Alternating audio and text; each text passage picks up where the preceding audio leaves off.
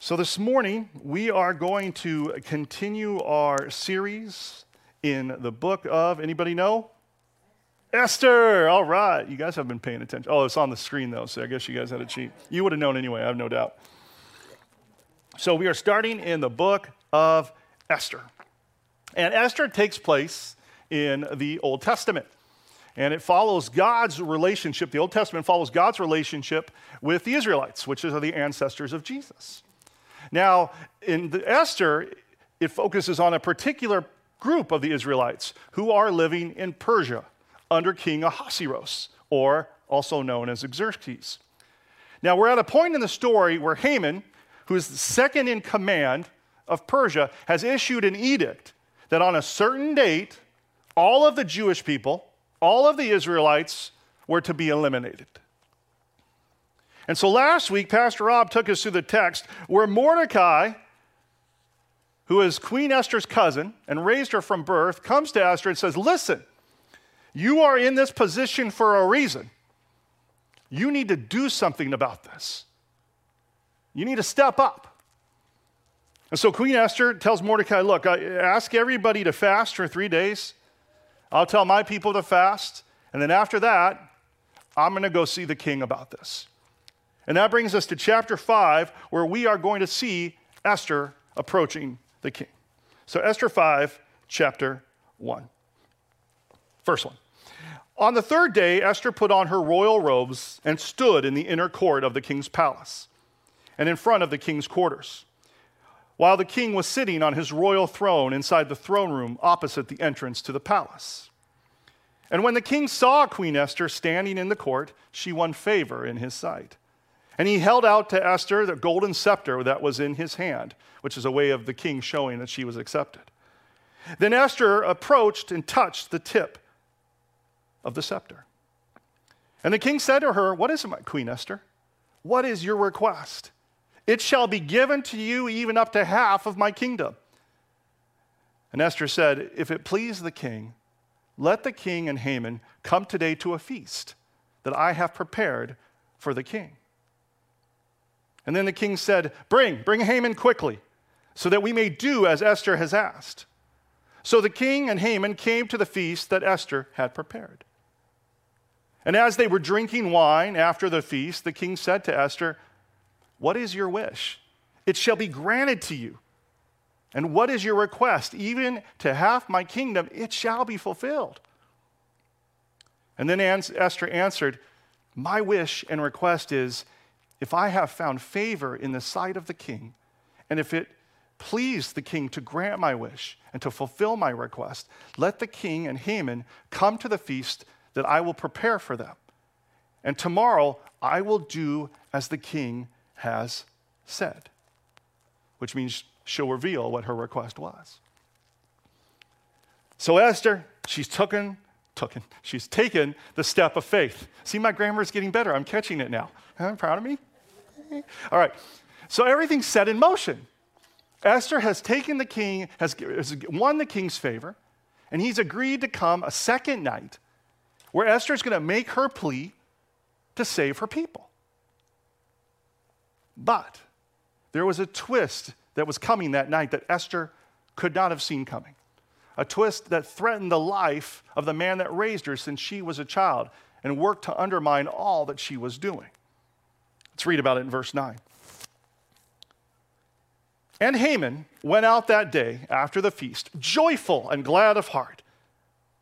But when Haman saw Mordecai in the king's gate, that he, that he neither rose nor trembled before him, Mordecai not bowing before Haman, Haman was filled with wrath against Mordecai. Nevertheless, Haman restrained himself and he went home. And he sent and brought his friends and his wife Zeresh. And Haman recounted to them the splendor of his riches, the number of his sons, all the promotions with which the king had honored him, and how he had advanced him above the officials and the servants of the king. But then Haman, said, Even Queen Esther, let no one but me come to the feast that she prepared. I am awesome stuff. And tomorrow also I'm invited by her together with the king. Yet, all of this is worth nothing to me so long as I see Mordecai, that Jew, sitting at the king's gate. Then his wife, Zeresh, and all of his friends, godly advice here, said, Let's let a gallows of 50 cubits, 75, 80 feet, be made. And in the morning, tell the king to have Mordecai hanged upon it. Then joyfully go to the king with the feast. This idea pleased Haman and had the gallows made. So Esther goes to bed that night, possibly thanking God for allowing things to go well with the king and with Haman. Things are in motion. She might even been praying and saying, God, I, I pray that you will, you will help me on the second night of the feast, talk to the king about Haman and what he is planning to do to my people.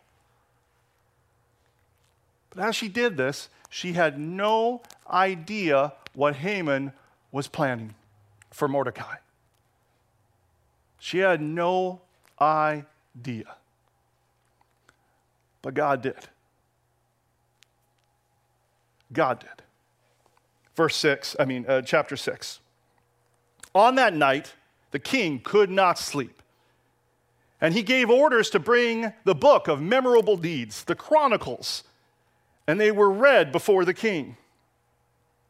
And it was found written how Mordecai, remember this from chapter 2, had told about Bigthan and Teresh, two of the king's eunuchs, who had guarded the threshold, who had sought out to lay hands to assassinate the king. And the king said, What, what honor or distinction has, has bestowed on Mordecai for doing this? And the king's young men who attended him said, Nothing's been done for him. The king was like, Well, who's, who's in the court right now? Now, Haman had just entered the court, the king's palace, to speak to the king about having Mordecai hanged on the gallows that he had prepared for him. And the king's young men told him, Haman's here, he's in the court standing and the king said, Let Haman come in. So Haman can't sleep. God, uh, the, the king can't sleep. Insomnia set in. He's counting sheep, not working. He's listening to relaxing music, not working. He's, you know, taking his herbal tea, not putting him to sleep. Took his violet spray, his essential oils, nothing's putting him to sleep. Can't do it. So he said, Let's read some history. That'll put me right out. And then he finds out that a man who saved his life was never honored. And this was a big deal to the king because back in those days, kings were assassinated frequently. In fact, Xerxes is, eventually assassinated by someone else. And so if someone rats on somebody else that you know tells you that they're going to try to assassinate, you want to reward that loyalty. It is like the ultimate loyalty program. You want to like treat them the best. It's politically foolish not to. So the king wanted to do something about this. I'll paraphrase what happens next. So Haman comes in, and the king says, Haman, if I wanted to honor someone, what would you suggest? Haman thinking to himself, oh, the king must want to honor me some more. Well, king, thinking of himself, I think you should take this person, right, and give them your royal robes. Let them wear the robes that you have worn, right? Which, big deal, big deal. And let him ride the horse that you have ridden in the past. And then lead this man through the city for everybody just to bask in his glory. Yes, King, this is what should be done for me, for this person. Right. King sits there Yes, I like this. I like this. This sounds good. Haman, go find Mordecai, the Jew, and do this for him. Say what? You could just see Haman walking in the door to, to get this guy murdered. And he's like, what? Go honor who? And so Haman, he does what the king commands. Gets the robes, gets the horse, leads him through the city. And it says, after it was all over, that Haman went home mourning, covered in shame. And you can just picture this. This is not in the Bible, but I like to think this is what happens. They're fitting Mordecai for the robes. Mordecai's, hey, Haman, what, What color do you think looks best? The blue? The purple? Do you think I should try the green? You know, I can see Mordecai just getting up on the horse and as he's going through the city, seeing Haman, just give him a little wink out of the corner of his eye. Come on, you know, Mordecai, he's human just like the rest of us. We'd all been tempted, or maybe I'm just more sinful than the rest of you. But Haman, he's just covered in absolute shame.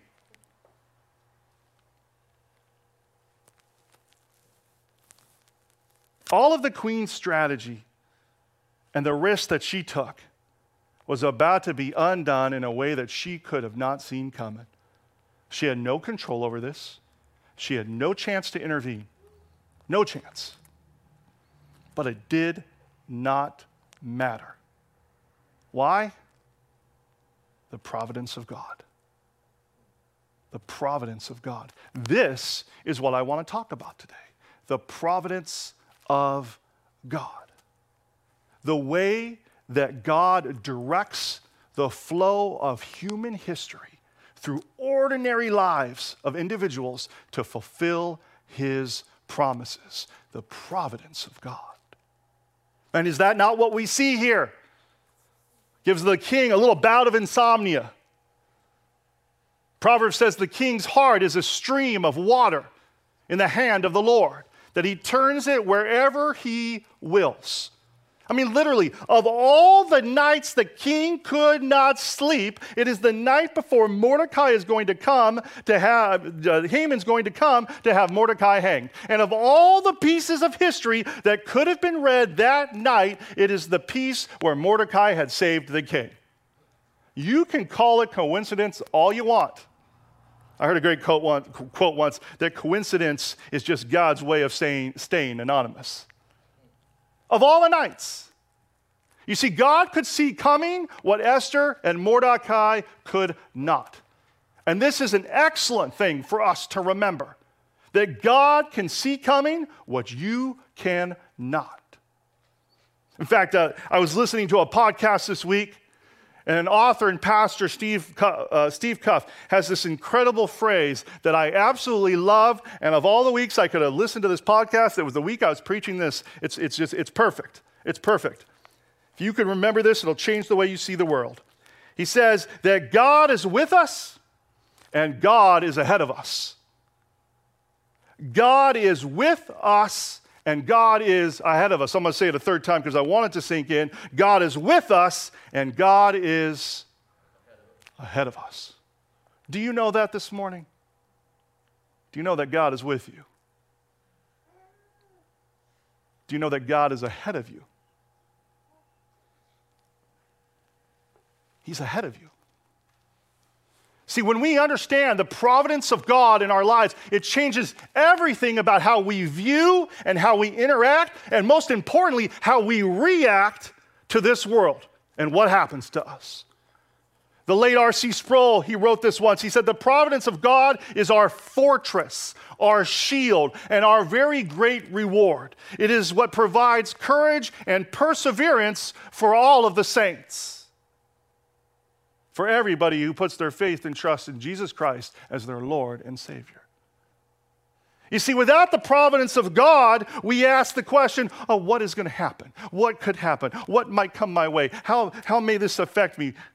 But with the providence of God and understanding that, we start to change that question. It's no longer what's going to happen, it's what is God going to do? What question are you asking in your life? I know you all got uncertainty in your life right now. What are you question are you asking? Are you asking right now in that question, man, what's going to happen? What could happen with this? What could happen with this? Are you unfolding all those possibilities or are you asking the question, what is God going to do?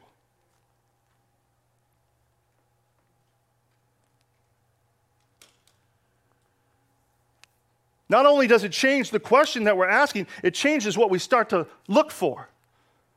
We start to look around to see what God might be doing.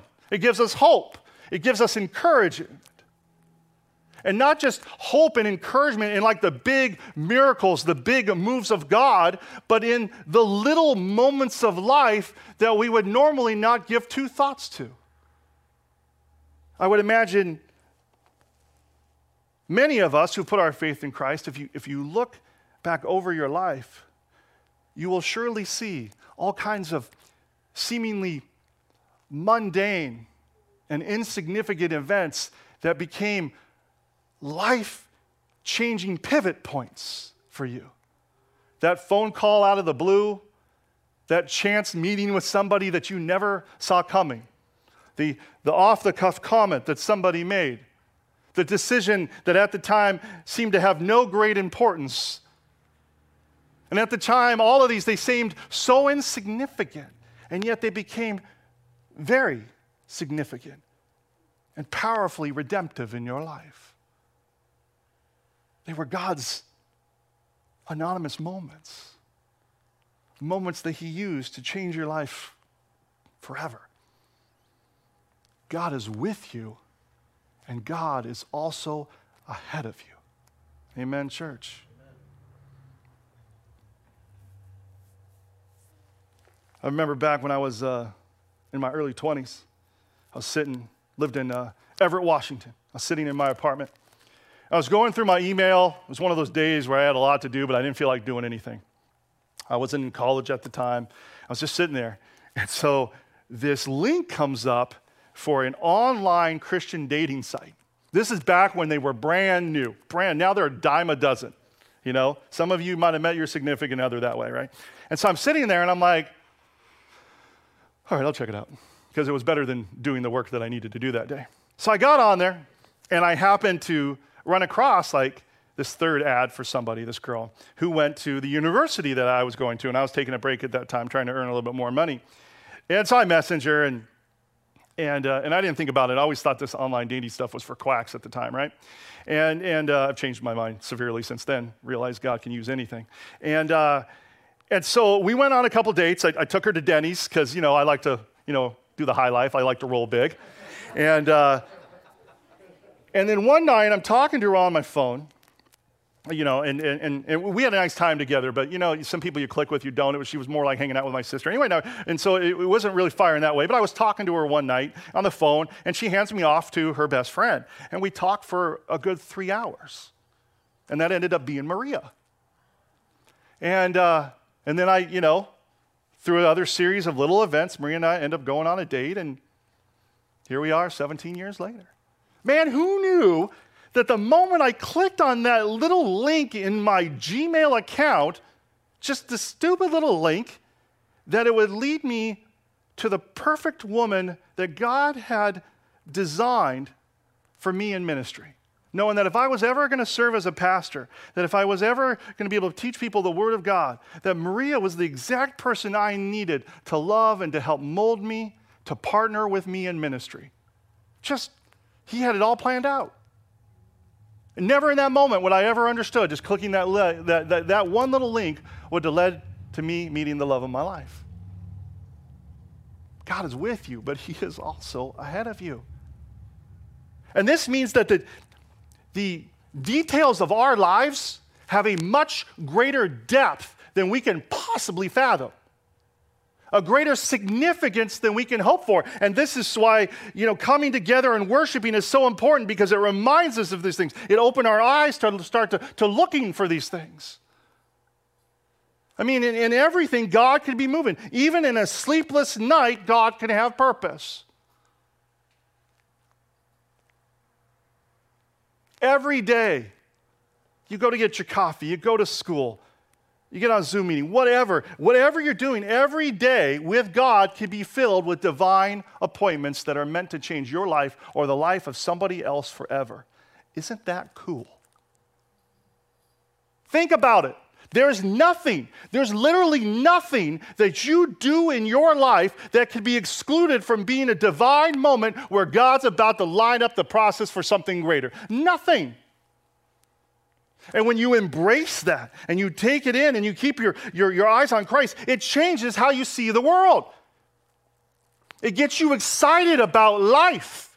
It takes you even from the mundane. Some of you, you know, especially if you have young kids, you live in this groundhog day where does the same thing over and over and over. And sometimes, and, and we felt like this a lot with COVID, where it's just this rotating, especially if you're stuck at home, this this mundane groundhog day of over and the same thing over and over and over. And it can just wear you down. It can take the joy and the excitement out of life. But with God, even in the mundane groundhog day of life, God could be doing something, setting something up.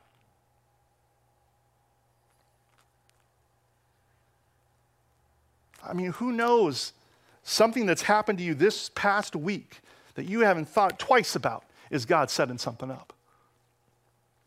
I mean, what today, when you guys leave here and you start driving home, what pivotal moment that God might be lining up? What phone call or text or email you're going to answer that God might be ordaining something greater through? Man, it makes me wonder what circumstances is He lining up in your life and in my life that we can't see right now, but He can. God holds all the cards. This is why, as Christians, we should never be overcome with fear, no matter the political landscape, no matter what the pandemic. God holds all the cards, and He knows when to play them. He knows how they're going to come up in the deck.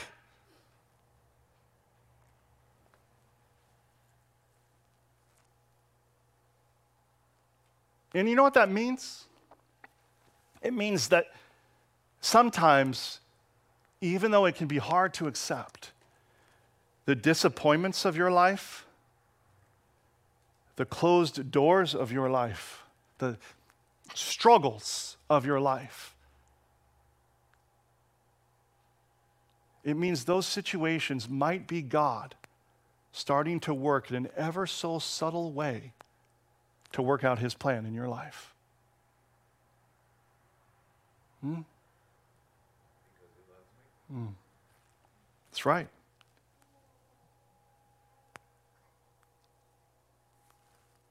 It changes how you see your life when you think about the possibility of, of God, how it could be working through every situation in your life.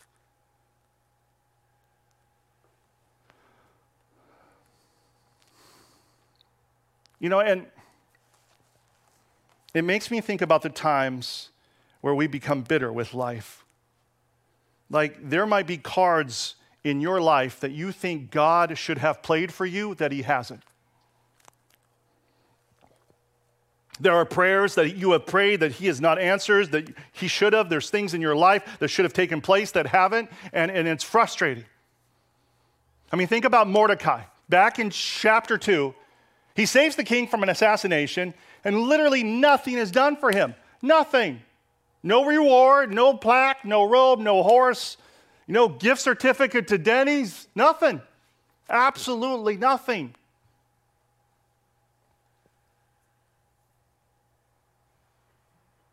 Looking now ahead of time, you have to ask the question Did God hold back the honor Mordecai was supposed to receive on purpose?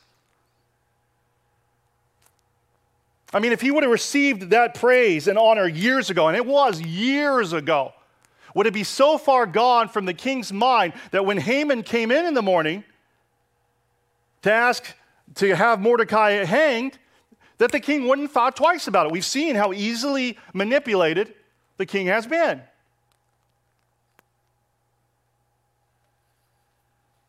Sometimes we get so bitter in our lives so bitter because we're not given what we believe we deserve. Some of you might be wrestling with that bitterness right now. Your heart has grown hard because you, in your life, with your family, with your job, with God, whatever you believe, you have not been given what you deserve. The story of Esther reminds us that the providence of God sometimes holds things back because God wants to use them later for a greater purpose. Going to say this again. Think about it in terms of your own life. The story of Esther reminds us that the providence of God sometimes holds things back because God wants to use them later for a greater purpose. And when you understand this, what it does is it gives you patience and humility in the times where you cannot see what God is doing. Have you ever just felt like that? Like, God, what are you doing? Where are you? I believe in you, but where are you? Now, we've all felt that way. In fact, I remember Peter, in John 13, Jesus, the night that Jesus is betrayed, he's washing Peter's feet. And Peter's like, What are you doing, Lord? And Jesus says to Peter, What I am doing, you do not understand now, but afterward you will understand. This is the kind of faith that God is calling you and I ha- to have. If we proclaim to follow Christ, this is the kind of faith we must have. That even though we don't understand why God is allowing something or He's not doing something, that one day we will understand what He was doing. And that is enough for us. Even when things look bad. Bad things always look bad when you are within the story. They always look bad. They can even look unredeemable in the story. But know this, and you see it time and time again in the Bible, and ultimately with the death and resurrection of Jesus, that God has a plan to use even the bad things in this world for good. Well, Romans 8 28. And we know for those who love God, He works all things together for those who love Him right? For those who are called according to his purpose. I asked Spencer if I could share his story, our, one of our uh, incredible drummers. Over a year, year and a half ago, he, he lost his job, right? Not for anything that he did, at least not for anything that was proved in court, but he lost his job, right? And then, why he is out of a job, not able to find another job because it was right as the pandemic was hitting, he got diagnosed with cancer. Talk about a one two gut punch. Now, praise God, through doctors and, and, and the medical wonders of our world, he, his cancer has been taken care of and he's healed from that. But he was sitting here as, as his drum set, and it was a few weeks ago or a month ago, and, he, and, he, and I don't remember how he got on it, but he said, you know what? He goes, man, I realized that if I had never lost my job, I would have never went to the doctor and found out about my cancer until it was too late. I would have just kept working day in and day out. I never would have went. I never would have went. And it is amazing in our lives to take something bad like a job loss to lose his income, his security in the man pandemic, and that's what ultimately saved his life. That changes your perspective of the world. Well, I wonder what bad thing that you are going through now that God is using ultimately to save you. And listen, and, and, and, and for him, it happened pretty quick. He actually just, you know, you know, can I say that you got a new position? I guess I just did, right? I didn't. So, right, you know? So he just got a new awesome position with a, a huge ministry. I'm so excited for him. But it doesn't even always happen that fast, right? It doesn't always happen that fast. I mean, you look at the events of Esther. When we read Esther, it takes like, I don't know, it takes what, 20 minutes to read Esther maybe? And so it makes you feel like it happened like boom, boom, boom, boom. And then when we don't say boom, boom, boom in our lives, we're like, well, this must not apply to us. But it went over many, many years, these events unfolded. Many years. God's not in a hurry. He's not in a hurry. He's not frantically rushing around trying to accomplish everything that he has going on. You know, see, we, we, we often want God to be like a microwave. We want a high speed, just zap, nuke it, warm it up, and serve it to us, right? But God's more like a, he's like a crock pot kind of God, right? He lets things just slow cook. And then ding, ding, ding, the bell goes off right at the perfect time. God is always with us, and He's always ahead of us. And here's the cool thing even when we do wrong, even when we sin, even when we walk away with God, His providence is still there. Remember how this all started? Haman got promoted, right, to second in command. And the king says, I want everybody to honor Haman. And so he's, Haman's marching around in his robes and his horse, you know, right? You know, strutting his stuff. But Mordecai wouldn't bow to him. He wouldn't do it. Now, when Mordecai was asked, now, why would you bow to Haman, dude? You're going to get in trouble. He goes, I'm a Jew. Now, this could have meant I don't bow to Haman because I think it's an act of worship. Could have been that. However, we don't know that because we see in the Bible and outside of the Bible Jews bowing to people out of a manner of respect. So it could have also been, I ain't bound to Haman because he's an Amalekite. And the Israelites and Amalekites have a nasty little history with each other. This guy's a pompous, you know, I am, I'm not bowing to him. We don't know. Now, if, if it was the second one, if it was pride, we don't know. Did that eliminate God's providence? No, God still worked through it. We are not important enough to mess up the providence of God. And we worry about our lives and the mistakes that we made as if we're big enough to trump God. Oh, I did this. I've done this. God is done with me. This is all going to fall apart. This is what we do. We have this internal conversation with ourselves. Now, there are consequences for your sin. Make no mistake. But they can, they're not consequences that, can, uh, that are irredeemable, that somehow trump the providence and the plan of God. He will even use your sin and your mistakes to fulfill his promises. Someone needs to hear that today. God's promises are bigger than your sins, they're not dependent upon you.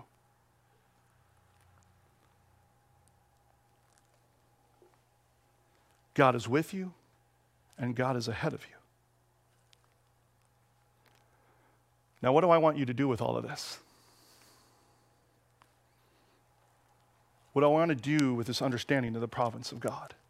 I, I, I wanted to encourage you but the ultimate goal is for it not to just encourage you and to give you a warm, gentle, glowing feeling in your heart of God's love for you. Okay? Okay?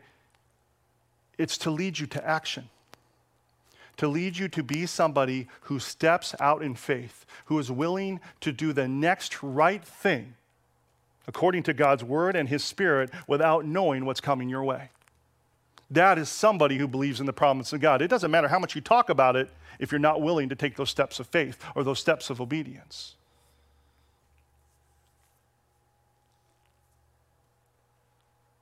My goal is that when you read something in the Word of God and He puts it on your heart, that you do it.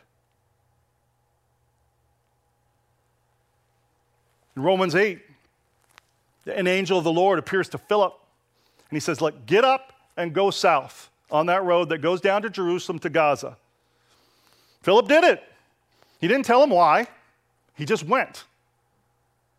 What happens? He ends up leading, leading a eunuch to, to salvation. What if Philip would have never went? Like, okay, God, I'm going to go if you would just let me know why I'm going. Just, just tell me. And then I will take the step of faith. Then I will do the right thing he would have missed out on seeing God's providence for his life. He would have missed out on being a part of God's plan. You see, we all come to these moments in our lives where we believe that God is something calling us to do. we read it in the Bible. It, tell, it could be start, to, to, to start doing something. It could, be a, uh, it could be to stop sinning in a certain way. Any number of things that the Bible tells us to do. It could, it could, be something that God's resting on our heart and we confirm it in our word and we come to other mature believers and, and they affirm it to us and, and the tug keeps coming on us. It could be a big thing, it could be a little thing. And then now the moment has made come where we have to make a choice whether to move forward or not. And this is where, if we believe in the providence of God, even though we don't know what's going to happen when we take that step, that we remember that God is with us and that He is ahead of us. You know, it reminds me of uh, any uh, Indiana Jones fans here? Indiana Jones, anybody? We got a few cool people? All right, great. So, in the third movie, uh, the, the, the, third of the trilogy, I call it a trilogy because the fourth movie was horrible and I don't count it. Uh, kind of like Rocky Five and the Rocky series should have never been made. It's the Indiana Jones and the Last Crusade. And, and Harrison Ford, plays Indiana Jones, he's going with his dad, uh, played by Sean Connery, and, and, they're going to search for the Holy Grail. Remember that? And near the end of the movie, they find where the Holy Grail is, and there's these like three obstacles they have to go through. And then, um, and there's this, and when they come to this third obstacle, they get through the first two. He comes to this small opening, right, in this cavern. And it's just, it's just small enough for like his shoulders to get through.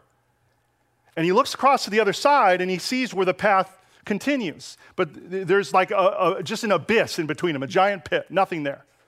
And he looks down and he's confused because he doesn't know where to go. So he looks in his holy grail in his hands, I mean, in his grail diary, I think it was called, and, and, and he reads uh, that he must jump. You know, and in his way, he's like, this is crazy. Ain't nobody jumped this. And he looks down his diary again, and he realizes that he's being called to step out to take a step. So after steadying his nerves, what does he do? He places a hand over his heart, puts his foot out, remember like this, and he takes the step. And then what happens? His foot hits something, doesn't it? Yeah, it hits a bridge. It hits a bridge. It seems that the first crusaders, when they were there, they built this bridge in such a way that when you come and look straight at it, you can't see it. And because as he got down and he looked at it closer after he stepped in, he could see the bridge all the way across. He would have never seen it, never got to the Holy Grail, if you will, if he did not step out in faith. In the same way, the providence of God is often invisible to us. When God says to take that step, we can't see anything. Now, if we had the right angle, like God did, we would see the bridge going all the way across. But we don't. He doesn't give it to us. And you know why He doesn't give it to us? Because we, in our lives, because we're just selfish, sinful people, we always make it about our next objective, getting to our next place that we want to go. But God's objective is for us not necessarily to get us to where we want to go, but to get us to know Him, to depend on Him, to follow Him, to trust Him. And so He doesn't give us the full path. He doesn't give us every step because He doesn't want us looking to that. He wants us to looking to Him. But this requires faith. And so, my goal for this message is that you will remember that God is with you and that God is ahead of you. And then by His word, that you are willing, though you can't see the bridge, to take that step of faith. Even as Pastor Rob shared last week, it's simple as talking to somebody you believe God is calling you to talk to. And as you do, I have no doubt of the experience of my life and as I read the word by the Spirit of God that you will see His providence lay out in your life. May we all be people of faith. Amen, church.